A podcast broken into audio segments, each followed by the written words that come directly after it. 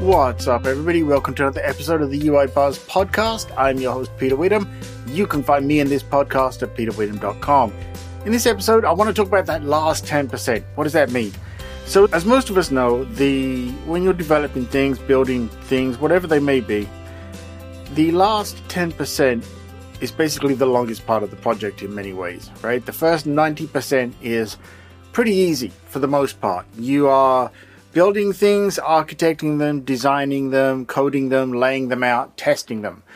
But then you reach that breakpoint of that last 10% where it's all the little things.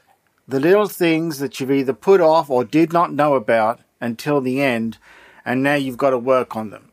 Things like obscure little bugs, edge cases, testing for some really weird scenarios. You're testing the what if everything goes wrong, what if the data looks weird, what if there is no data, all that kind of stuff.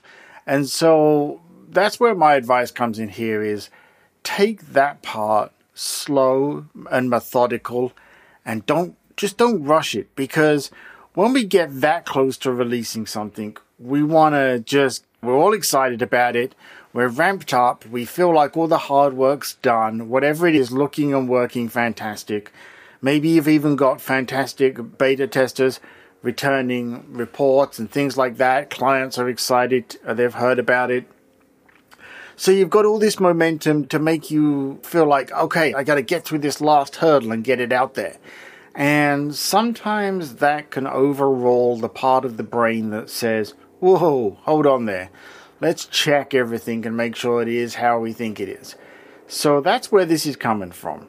This is the time when you need to, hopefully, up to this point, you've been documenting things, but you really need to test everything, check everything, make sure you didn't leave anything in there that's like some hard coded piece of data or some kind of something that's pointing to a test environment. All of those kind of things that we do while we're developing projects, whatever they may be apps, games, services, websites, whatever. And to go through with a fine tooth comb, as the saying is, and just check these things, right? Check all the little corners, all the little dark corners of the project. Make sure you've got everything covered. Make sure it's working the way you think it's going to work. Maybe if you can, simulate some scaling. How's it going to work? At this point, you and maybe a closed group have been testing it, but how's it going to work when you throw it out there to the masses? Hopefully, you're going to get a lot of people using it, whatever it is. So, how's that going to work? Is the back end going to be able to handle it? Is the balancing there to, to move the data around? What about sync? Is sync all set up? Is that working correctly? These are all the things that we're very well aware of as we're developing and building products, but we know that they come at the end, right? And this last 10% is the end. This is the last chance to get it right before it goes out to the clients, to the public. Now, in some cases, you are lucky, you can pull it back, right? If you release a web app, a web service, a website, and there's a problem, you can pull it back. But I know from my years on mobile development, there is no pulling it back. There's only stopping it. Now, what I mean by that is, for those of you who don't know, when you release something through an app store on any of the platforms and it goes out to people, you can stop that distribution, right? You can essentially pull it from the store, as we say, if there's a problem. But what you can't do is remove it from people's devices who already have it. So, whatever problem you discover, it's out there and it's out there on a certain amount of users' devices. And there's nothing you're going to be able to do with that. The only thing you can do is push a new version to them. Now, that's also a scenario where possibly you can't. It could be that eventually their device, their OS, whatever it may be, will be incompatible with a newer version.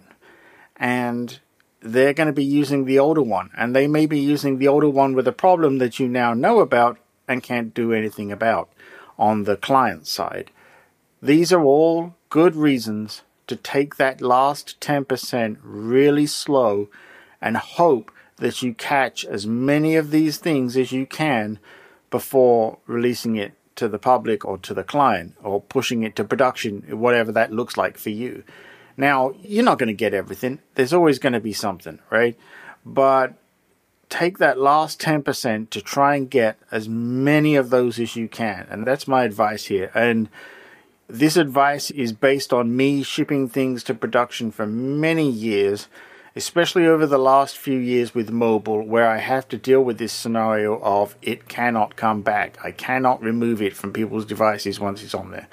So take it for what it's worth. But I think if you take that extra breath and do this, you'll be thanking yourself down the road. Yes, you're going to be under immense pressure probably from other areas of a company if you work for one, or clients, or whoever it may be, to push it out as quickly as possible. And they'll tell you things like, don't worry about it, it's going to be fine, we'll deal with it. But you know better, right? Go with what you know. Go with your gut that says, no, they don't fully understand the consequences, and they'll thank me later on if we find something that would have been a showstopper at the last second. I would love to hear your thoughts on this. I really would because this is a very important area for anyone that ships to production. Reach out to me. You can find me on Twitter at UIBUZZ. You can find this podcast and me at peterwitham.com, P E T E R W I T H for Harry, A M for Martin.com. There's a contact form there, blog post for this episode, and I'll put a link in the show notes and you can share your thoughts with me. I would definitely love to hear them. I'd love to hear how you handle these situations. Maybe you've got a checklist that you do. That would be great. If you want to come on the podcast and talk about it, that would be fantastic. I love having conversations with folks. That's it. Gonna leave it there for this episode. I will speak to you in the next one.